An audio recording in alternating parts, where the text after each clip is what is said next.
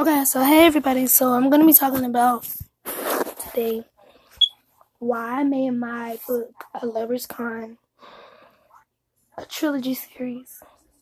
And although I'm working on the last book now, I made the trilogy series based on I know this is gonna sound crazy, but I made it based on a dream I had. And with the dream I had, it was based on a woman and how she gets out of a relationship. But then it was like, that's pretty common for a woman to get out of a relationship. Same thing as a man. But what I want to do is I want to add a twist. I want to add it as in where the woman she ends up being like incapacitated. Well, I'm not gonna say incapacitated, but she's like she's disabled, and she's disabled based off of some trauma.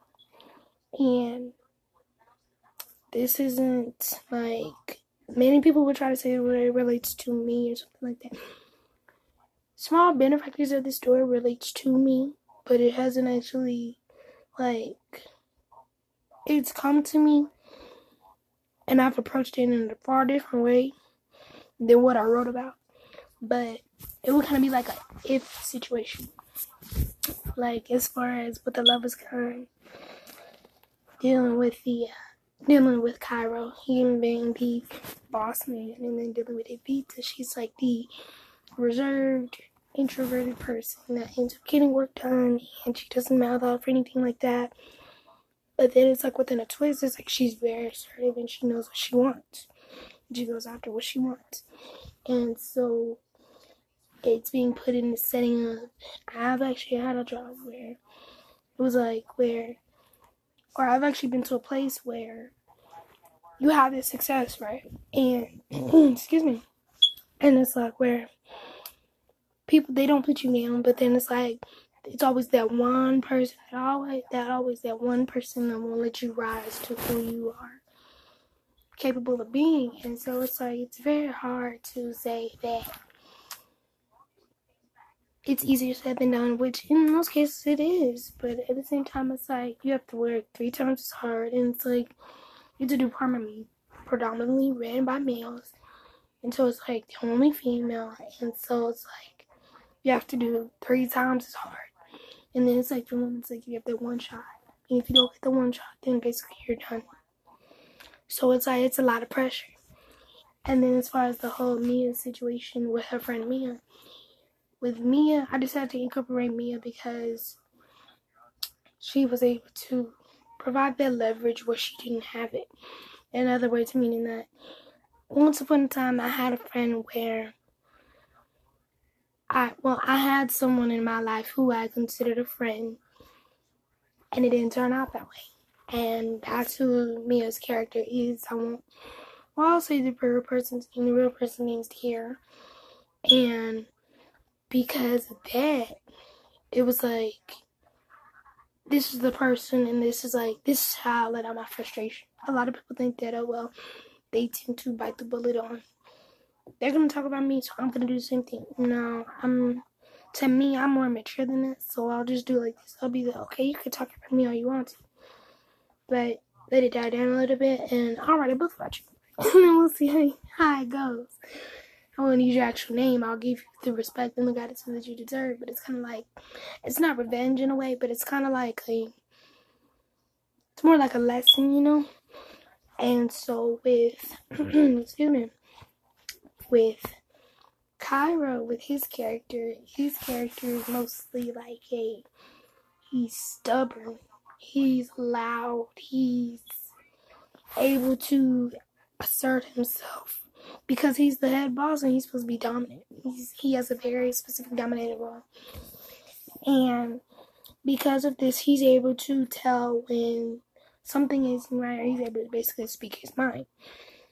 But it isn't until he gets under the influence of the, of drinking that he realizes that there's some mistakes that he's been making and he needs to hold off on them for a while before anything else can basically before he can come to a means to end as far as dealing with his past he has to give up something. He has to basically he has to see the the bigger picture in life which is why within the incident of Evita and how she deals with her stepbrother Alex and how she deals with the issue of that one night and how basically how an incident occurred and how she's basically she's torn. She's really torn.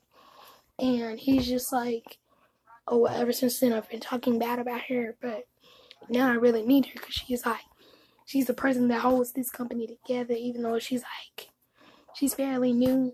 I don't care that she's new. She's been there for like three or four months. I don't care that she's new. She knows how to keep it together.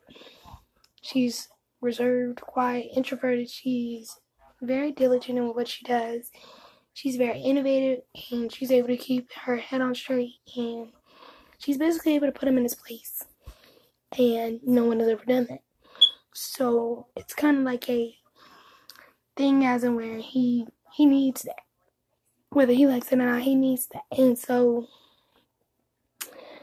continuing with the story, it's like it's a lot. It's a lot going on, and I just incorporated this because it was like I basically made this story because it was like for all the people that don't have a voice, and many times many people get upset at me because oh well I write a story excuse me about women who do not have a voice, and that is fairly true because I do because I feel though it's important for all women to have a voice period. And it's like if you don't have a voice, then I'm not gonna say what do you have because then that sounds a little passive and a little biased, but I'm gonna say like you are able to talk to someone too.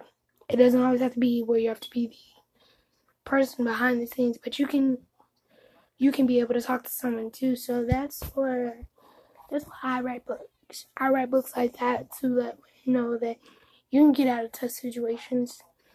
You can get out of and you don't necessarily have to have that male in your life always. And sometimes it may take it may take months, it may take years, it may take days even. Sorry, I'm supposed to report that. But um if you if basically if you're in that position yourself, you don't always have to settle for less. That's number one you don't have to settle for less. And what people try to now what they try to do is they try to undermine the whole they do it as in where women are successful, yes, and women do not need men, yes. But sometimes it doesn't hurt to fall back on men a little bit. But then also, too, don't forget that you are your own self person before that, during that, and at the very end. No matter the situation, you are your own self.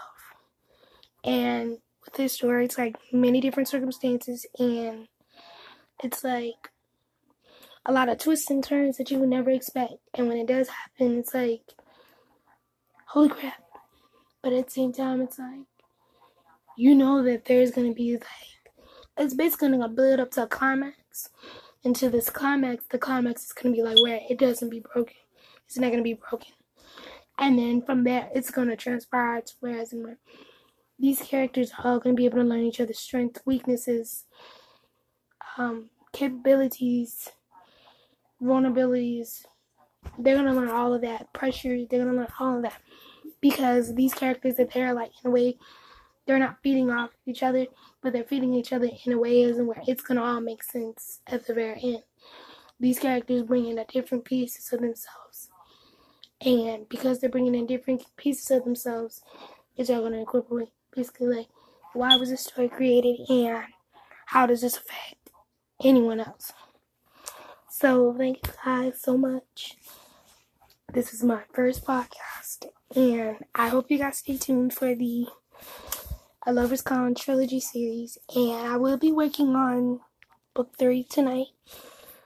And I, if y'all have any questions for me, please just send me a voicemail, and I will get back to them. And thank you so much.